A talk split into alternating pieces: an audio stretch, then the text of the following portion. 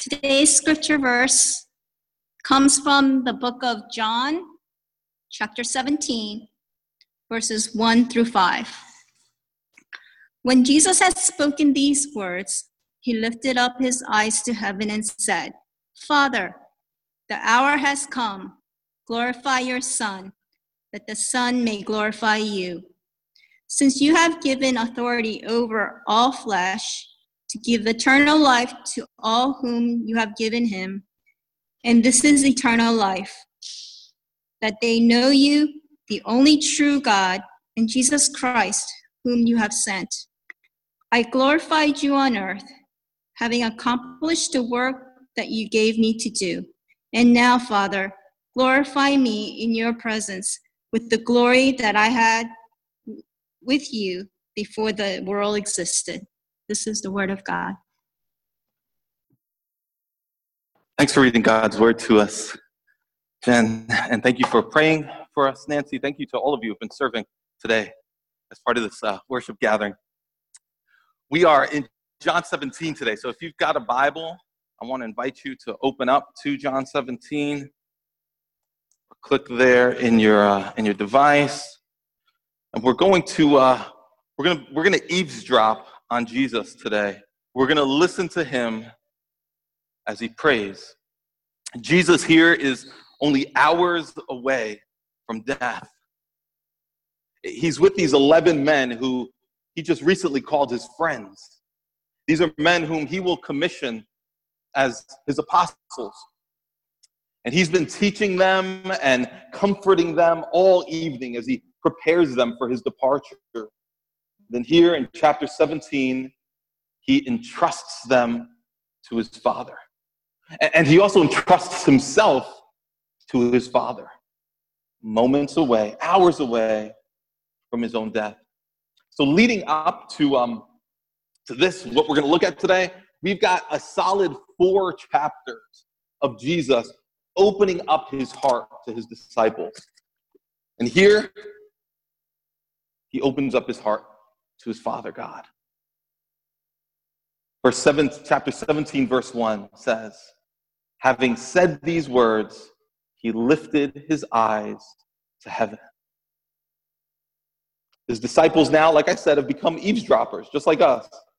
They're listening to Jesus talk to his Father, they're listening to God talk to God. And there's so much here. The, the, the, the depth, the, it's so profound, it's so rich. J.C. Ryle, he was a 19th century bishop of Liverpool.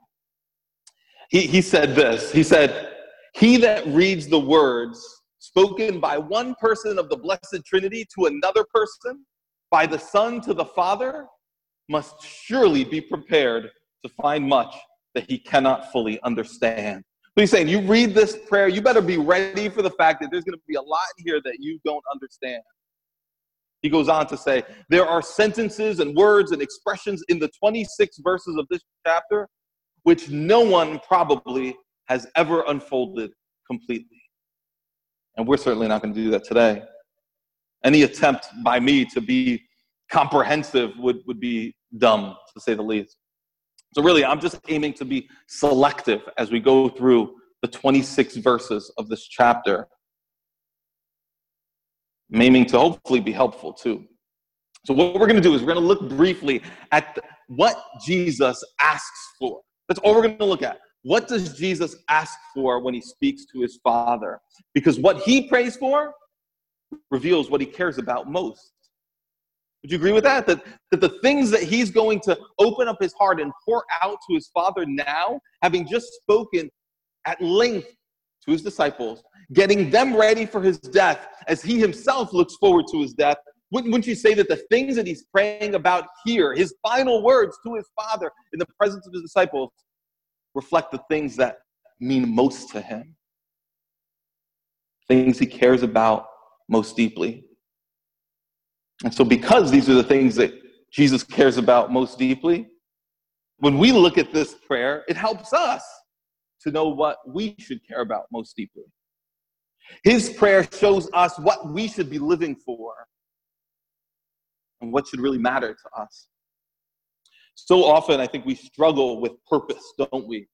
What, what's my purpose in life? What should I be about? What should I focus? Whatever time on earth I have, what should I focus on? What should I do with my life? What is it that really matters? Well, a close look at Christ's prayer here will guide us. He helps to give us purpose and direction here as he speaks to his Father. And he asks basically for four things. Here's what he asks for He asks for God the Father to glorify, to keep, to sanctify, and to unify. Glorify, keep, sanctify, and unify. So let's look at the first of those. What does it mean that Jesus asks his Father to glorify? When, when Christ begins to pray, what, are, what are the first things he says? He says, Father, look at verse 1.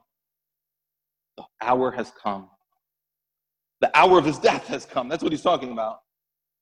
The hour of his death and everything that will result from that death. And as he looks at that, he says these words Father, glorify your Son. First thing he asks for.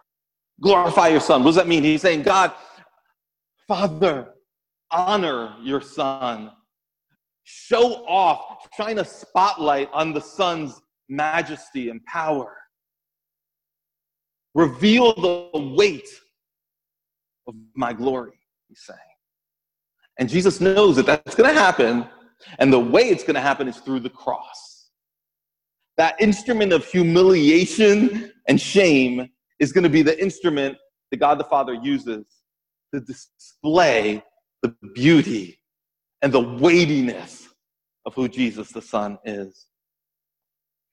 And that's where Jesus is going to accomplish the purpose for which he came into the world.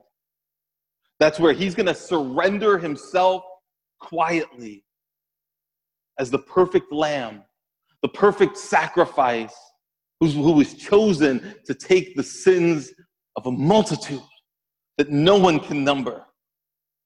He's going to go there to that cross and he's He's going to substitute himself.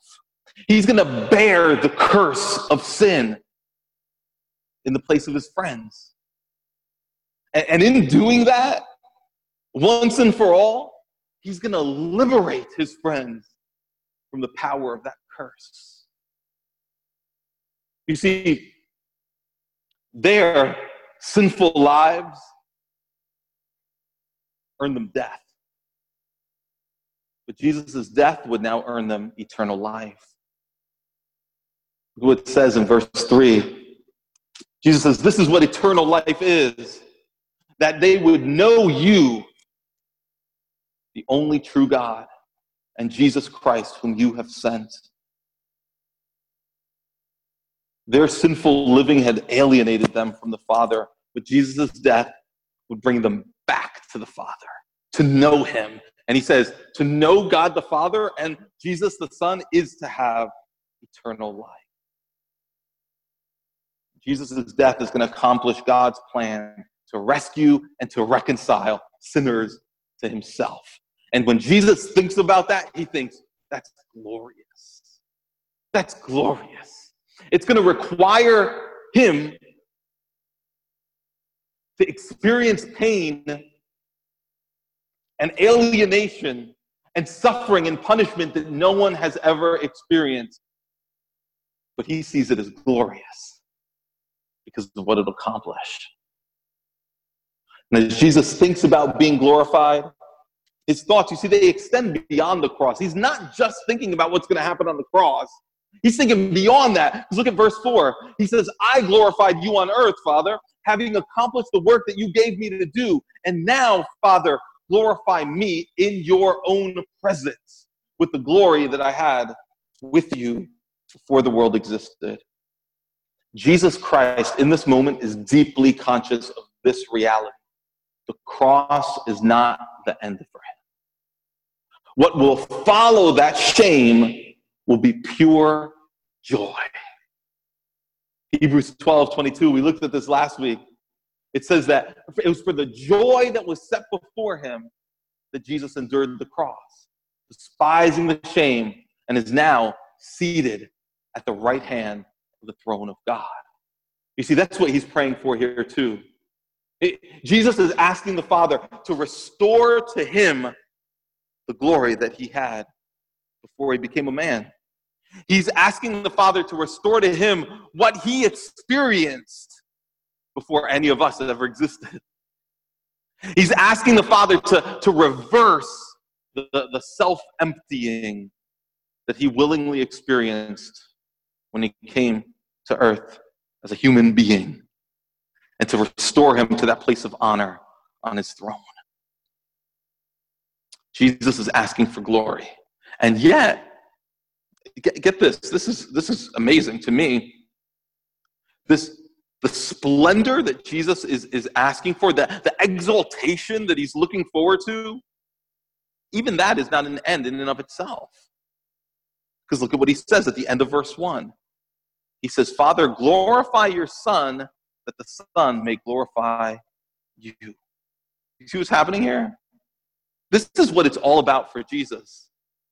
In his final hours, as he's reflecting on everything that's ahead of him, everything that he has done and that he will do, and he's thinking about the purpose of it all, it all comes back to this for him.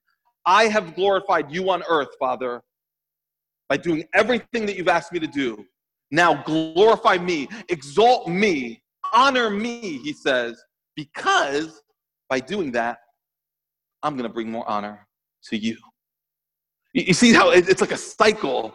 Uh, uh, it's just honor being reflected back and forth between the Father and the Son. It's this eternal cycle of, of honoring and deferring that happens within the Trinity.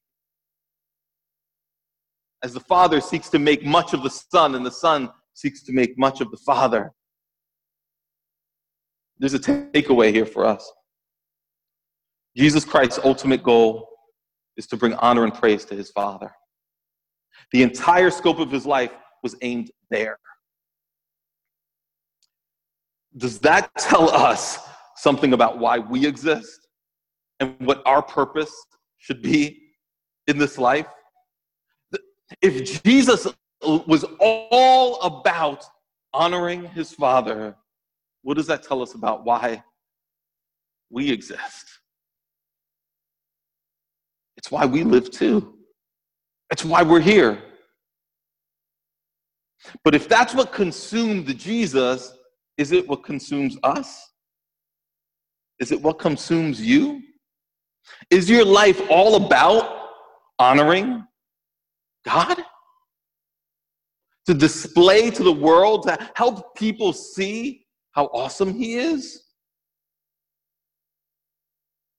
If not, I think we'd all have to admit that at the very, very least, we have to admit, no, that's not always my aim. The very least, we'd have to say, not always, right? I think it's worth asking, what is our aim? What are we about most of the time?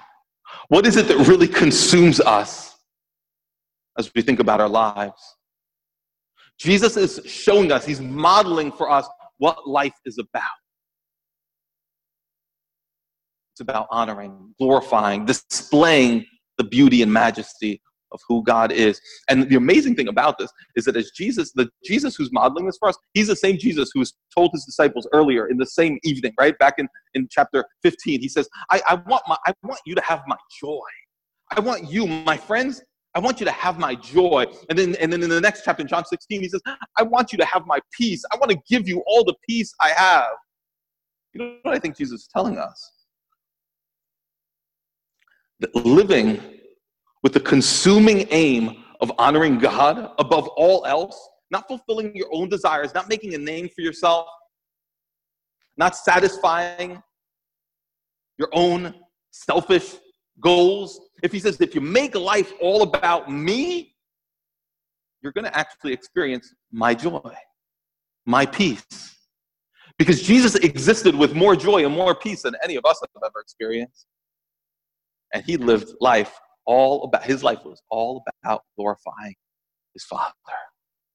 And so he's showing us if you will live for the same purpose that I lived, you too will experience the kind of joy. I'm not going to take joy away from you. You're going to experience more joy. You're going to experience my peace.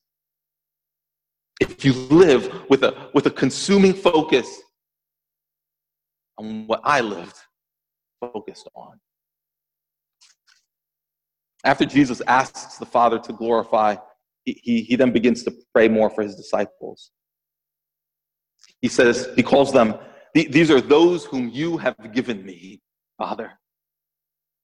In verse 9, he says, I am praying for them. I'm not praying for the world, but for those whom you have given me, for they are yours. Jesus, it's not that Jesus doesn't pray for the world, but here he's praying in a very specific way for the people he says, You've given me, Father. He goes on to say, I'm not praying for the world, but for those whom you have given me, for they are yours. It's so interesting. Jesus does this a few times in this, in this prayer. He says, These people, they're mine because you've given to them to me, but they're also yours. They're mine and they're yours. God the Father and God the Son, they, they share ownership of us. It sounds, you could get the, the sense that he's just praying for those 11 guys in the room that night. But he's not, not just them, because look what he says in verse 20. He says, I do not ask for these only, but also for those who will believe in me through their word. You see, he's praying for every single person who will believe the gospel that was learned, received, and transmitted by these apostles and is even now transmitted by these apostles through the scriptures. I shared before about the fact that Jesus Christ saw glory in going to the cross to die and take the curse, the weight, the full weight of the curse that sin has brought. And he did that for his people, for anyone and everyone who would ever believe in him. That's the gospel. That's the gospel that Jesus Christ, the Son of God, was willing to die and take the curse, pay the price for the sins that people like us have committed. And Jesus says here, I'm not just praying for the 11 guys in the room here, I'm praying for every single person who will ever believe that gospel, who will ever believe that I died for them. That means that if you have believed in Jesus Christ, if you have submitted your life to Him as Lord and King, then you need to know this. He is praying for you here. And, and there's affection in His words, there's deep care and deep passion in His words. That's for you. You're the one He cares about this deeply. Do you ever pray for your friends before you're leaving their home? Let's say you've spent some time with a friend or their family, and now you're about to part ways. Maybe they're leaving, or maybe you're leaving. You say, "Wait, let, let, let's pray. I want to pray for you."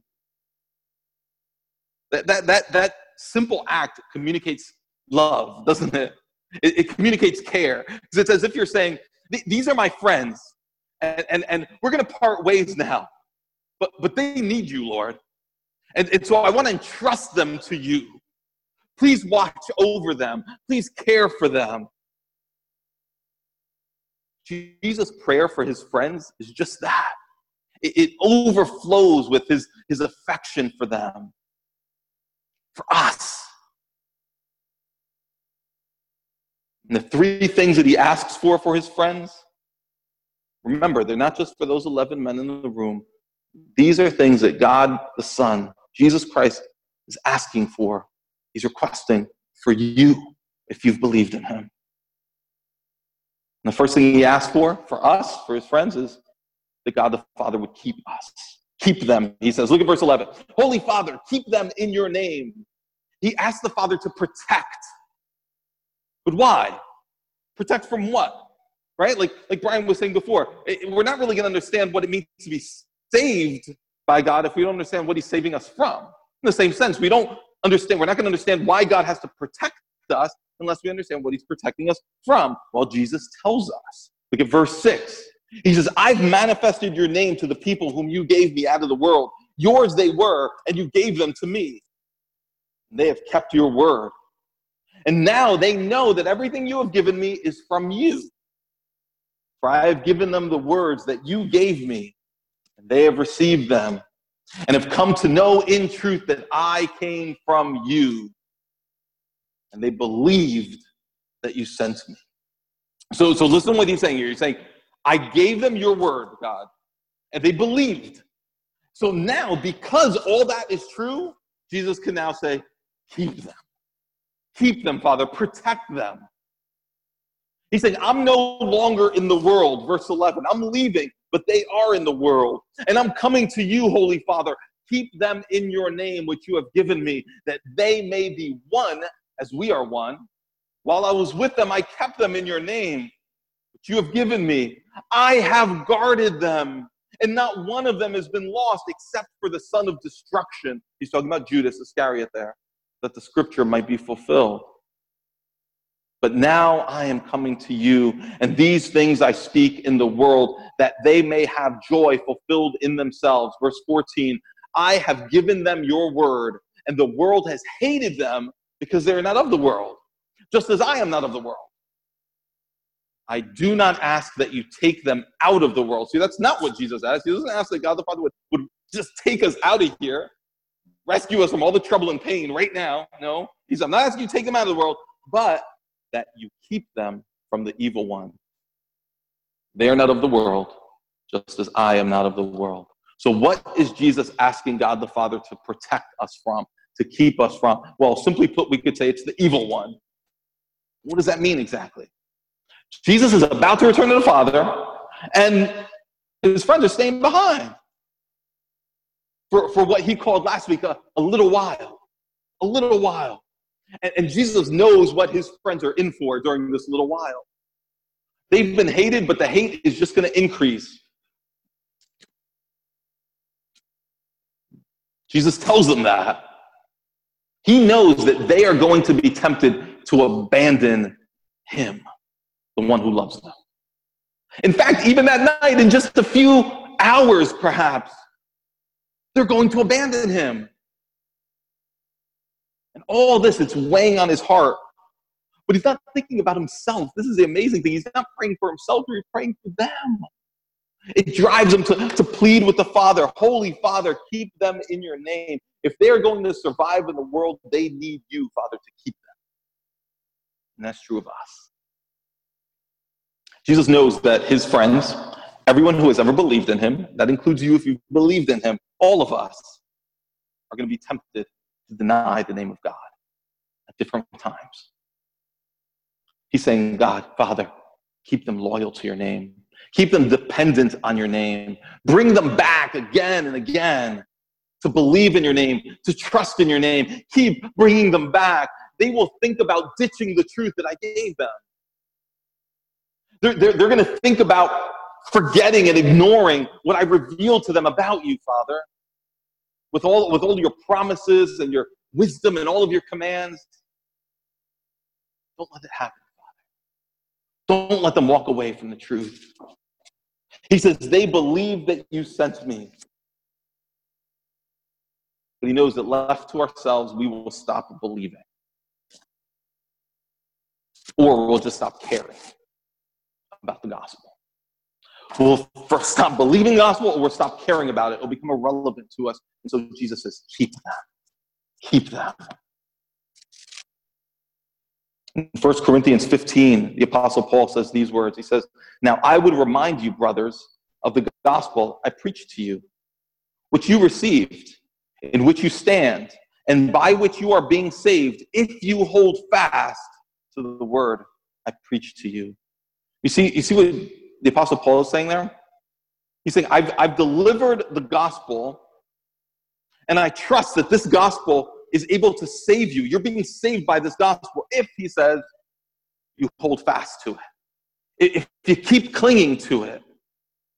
We need to, to maintain a grip on the gospel.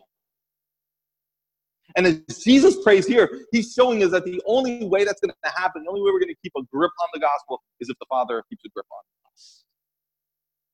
So if you have believed the gospel, you need to keep that gospel. You need to hold on to it. There's no doubt. But for that to happen, the Father needs to keep you. And so Jesus prays, keep them.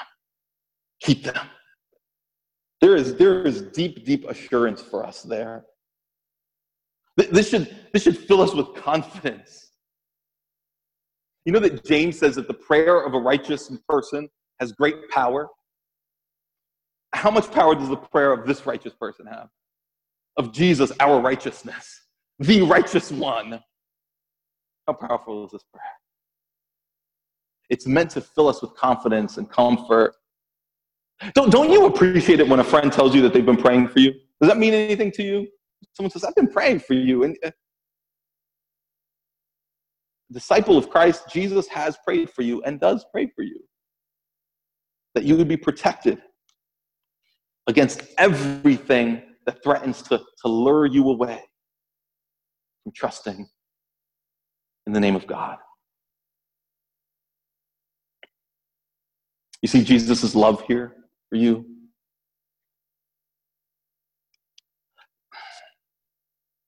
But that love is not meant to lead us to complacency, you know?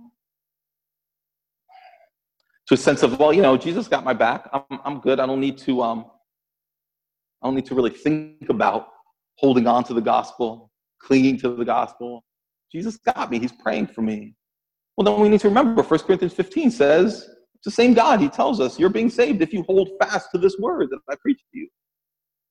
So, so the, the, the confidence that Jesus is giving us here by praying for us is not meant to lead us to complacency.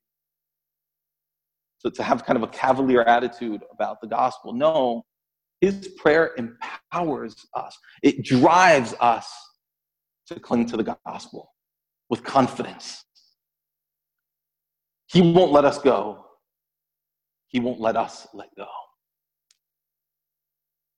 We need to focus our lives toward continuing to believe this gospel with, with that spirit of, of, of confident dependence. Does that even make sense? It, it's confidence but it's dependence at the same time. It's not confidence in you, it's confidence in Him. Do you ask God to protect you? Do you ask God to keep you? I ask God to protect me a lot. I ask God to protect my family a lot. I ask God to protect us from things like COVID 19. I'm sure you pray for God to protect you and the people you love from COVID 19, from any kinds of danger. But, but what's Jesus modeling for us here? is that we need to be about this. We need to be praying, asking that God would keep us would lure us away from wholehearted love for Him.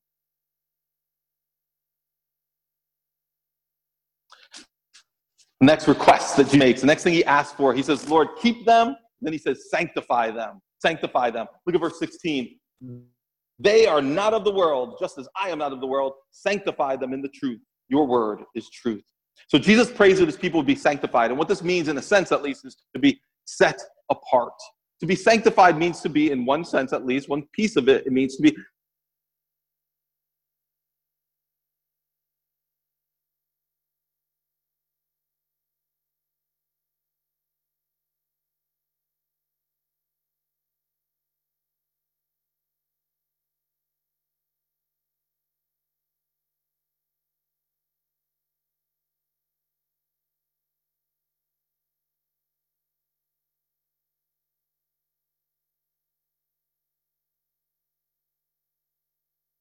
wants us to, to be distinct from the world where we live. We all know this, right? We've all heard this. God wants our goals and values to reflect the, the otherworldly character of Jesus and to reflect his kingdom values. He, he wants our lives to, to reflect the ethics of his kingdom, not the ethics of this world, even while we live in this world. And Christians, no doubt, have struggled with what this looks like. Don't you struggle with what that looks like? How do I, how, if I'm a follower of Jesus, how am I supposed to live in such a way that I'm set apart? I'm distinct from this world. We, we can err on, on a couple of different extremes, right? And Christians often have. They've erred on the extreme of complete withdrawal which means like I'm not a part of the world. I'm going to separate myself from the world. I'm not going to have friends that are not Christians. I'm not going to um, be in relationships with people of any kind of uh, weight or importance that aren't followers of Jesus. I'm going to cut myself off completely. But then we can are on the other extreme too, and Christians often have. It's not withdrawal, it's, it's complete conformity. Like I'm totally in the world, as if I were of the world. And Jesus doesn't want either of these things for us. He knows how easy it is for us to slip in either direction. That's why he's praying for us. Verse 18 As you sent me into the world, so I have sent them into the world. And for their sake I consecrate myself, that they also may be sanctified in truth. What Jesus is saying here helps us to understand what it means to be set apart in this world. It helps us to understand what it looks like for us to be distinct, but not withdrawn from this world. Verse 18 again, as you sent me into the world, so I have sent them into the world. For their sake, I consecrate myself that they also may be sanctified in truth. He's saying, God, Father, you sent me, I'm sending them. I consecrated myself, they also need to be consecrated. And that, that word consecrated, sometimes it's translated as sanctified too. And it, it, it, it gives a, even a clearer uh, understanding into what that word sanctified means. To consecrate or sanctify means to, to, to be set apart, but to be set apart for a particular purpose. Not just different, but different for a reason. Not just set apart, but set apart in order to do something. Our calling is not to blend into the world, nor is it to withdraw from the world. It's to be distinctive, but not just for the sake of being different, your distinctiveness is meant to show the character of Christ and the transforming power of the gospel so that people will believe that gospel. In the same way that Jesus says, I'm sending them like I, I was sent, now I'm sending them. I came into this world and I was utterly different from this world in order to save this world. And he's saying, for us, this is what we're meant to aim for as well.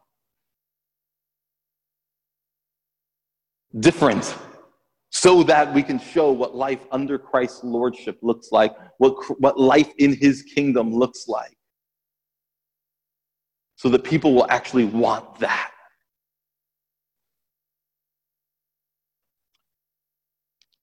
We have a mission. Jesus makes it clear. Our calling, not just those apostles, but us as his people, all of us who have believed the gospel, our calling is to communicate to the world that Jesus who Jesus is and, and what he's done. And part of how we do that is by not just speaking the words of the gospel, but, but supporting that proclamation of the gospel by living in such a way that exhibits the power of the gospel. And living in such a way that, that our goals and our dreams and our character lines up, not perfectly, but lines up with Jesus' goals and dreams and character. By dreams, that's probably a bad word to use. What I mean is his, his goals, what he desired to accomplish. When we're driven by the same thing that everyone around us is driven by, we're not living the way Christ prayed that we would live.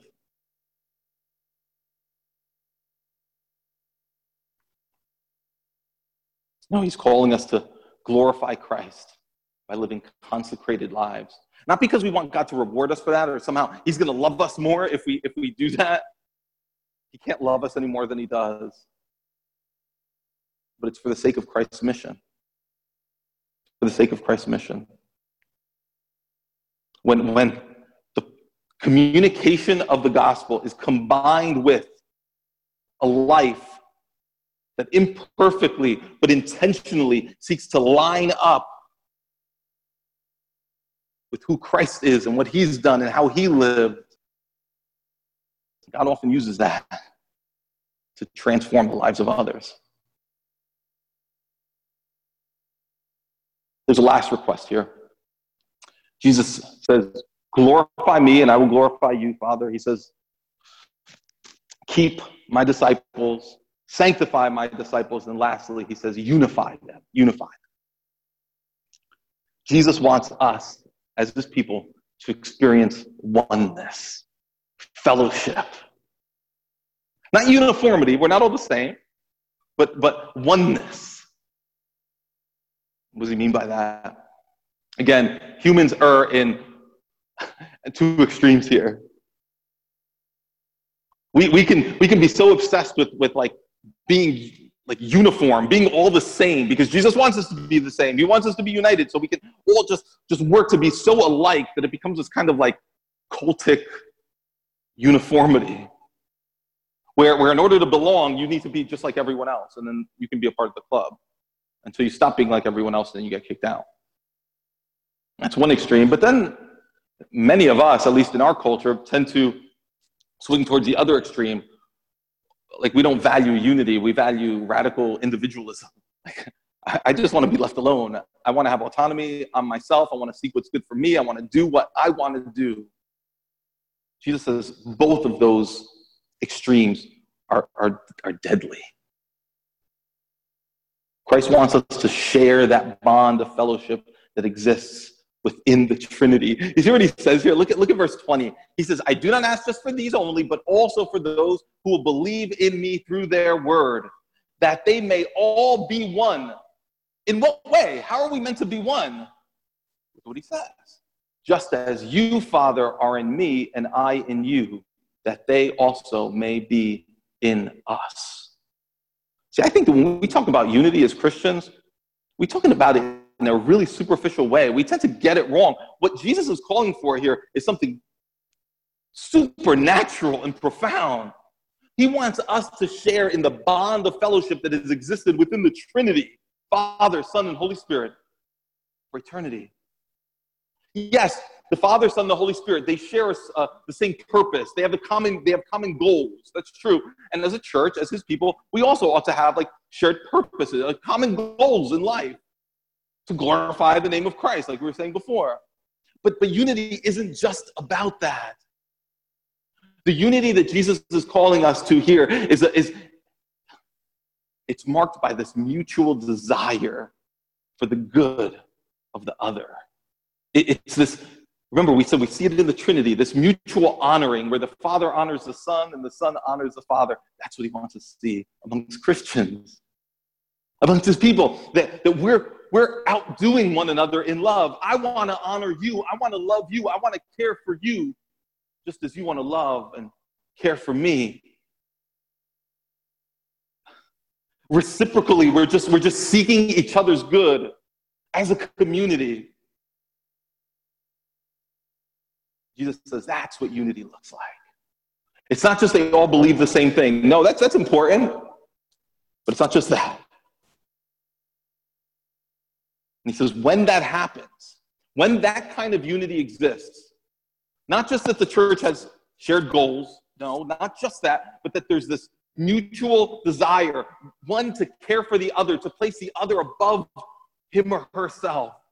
Jesus says, when that happens, just like it happens in the Trinity.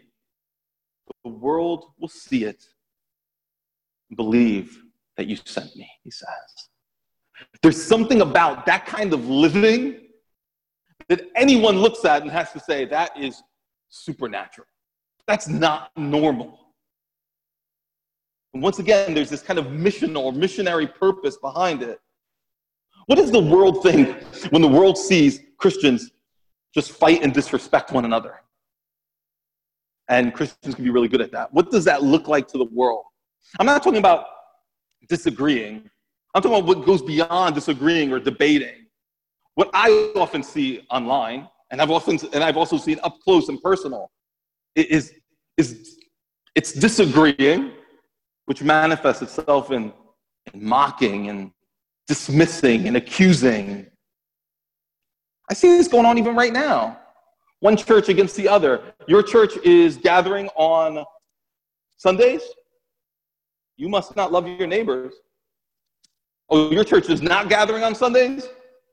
You must be really cowardly and unfaithful.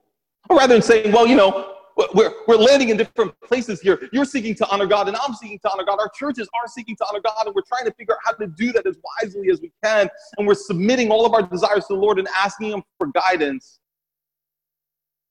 Maybe you haven't seen this, but I've certainly seen a lot of this.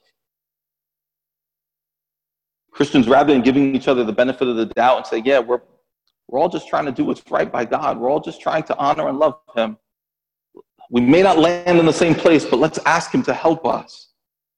I praise God for the way He's leading you. Please pray that He would lead me too. Oh, instead of that, there are accusations leveled and condescending words. You care about social justice, you and, and, and, and issues related to race.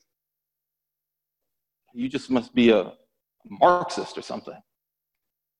Or, or you, you hold to a, a complementarian understanding of gender roles. You, must be a sexist. See, we, within Christianity, with, there's like these intramural squabbles that happen where Christians offend one another much more deeply than I think the world offends us. Look, we can disagree and still be unified. It's possible. It's always happened within the church. What we can't do is mock and accuse and despise and still be unified. That doesn't work. We can't scoff at one another and still maintain unity, but we can disagree.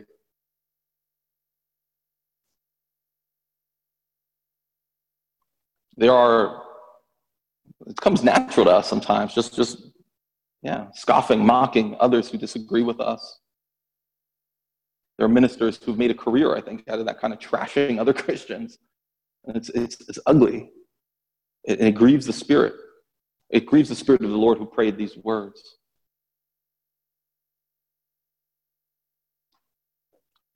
The gospel is a gospel of reconcili- reconciliation.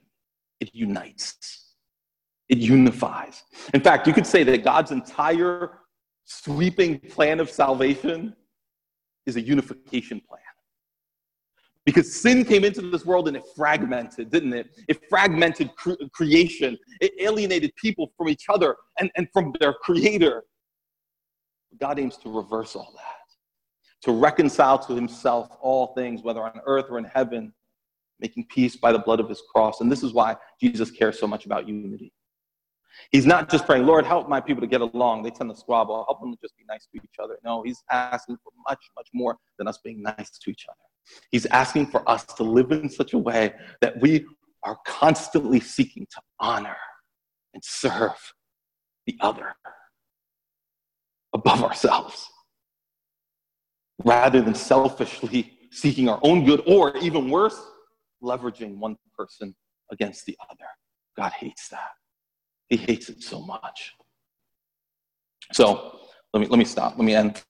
What do we see? Jesus prays for us. Let's let's walk away at least with that. Jesus prays for us. He, he's our high priest uh, who, who intercedes for us. He's praying for us in the midst of the pandemic that we're, that we're walking through still. We, we barely see each other anymore. He's praying for our unity. He's praying that the Father would keep us. He's praying that the Father would continue to set us apart. He's praying that the Father would glorify himself through us. He's got us, He is taking care of us. I don't know how long we're going to be doing these, these, these lame virtual services. I don't know, but I, but I know that He has got us. And his prayers show us what we need to care about most God's glory, keeping hold of the gospel, living lives that are set apart for him, and, and, and living in unity with one another. These are the things that we need to care about because these are things that he cares about. These are the things we need to pray for. The things we need, Jesus often in this, in this evening, as he's with his disciples, he, he's told them multiple times, pray in my name. Whatever you ask the Father in my name, you'll receive it. You know we can pray in Jesus' name? Because we said praying in Jesus' name doesn't just mean like tagging at the end of our prayer, in Jesus' name, amen. Just kind of that little stamp at the end. No, praying in Jesus' name means praying, among other things, it means praying in ways that align with what Jesus cares about. Praying for things that, that we can put Jesus' name on because we know that's what he prays for. That's what he wants. And so I can confidently pray for that in his name. We can pray for these things in Jesus' name. Because it's the very things that on the last night that he spent with his disciples, he says, I'm all about these things. What are we praying for, church? What are we praying for? Let's pray like Jesus did. Let's align our deepest desires for ourselves as individuals, for our families, and for our church. Let's, and for our world, let's align those desires with His. And if we do that, then we can come before the throne of grace with full confidence, saying, Lord, I'm not demanding anything, but I'm requesting, I'm pleading with you, but I'm pleading, knowing that what I'm asking for is your will. You've shown it to me through Jesus. Let's pray. Father, thank you. Thank you for giving us a high priest like Jesus. Lord, Lord, we, we, we don't know what to, we, we can't make sense of, of everything that you've said, that, that, that you said in this prayer, Christ. But, but the, the little bit that we've been able to, to glean, the, the crumbs that we've been able to pull away from it, Father, we ask that you would use them to, uh, to, to nourish us and to shape the way that we live and the way that we pray. In Jesus' name, amen.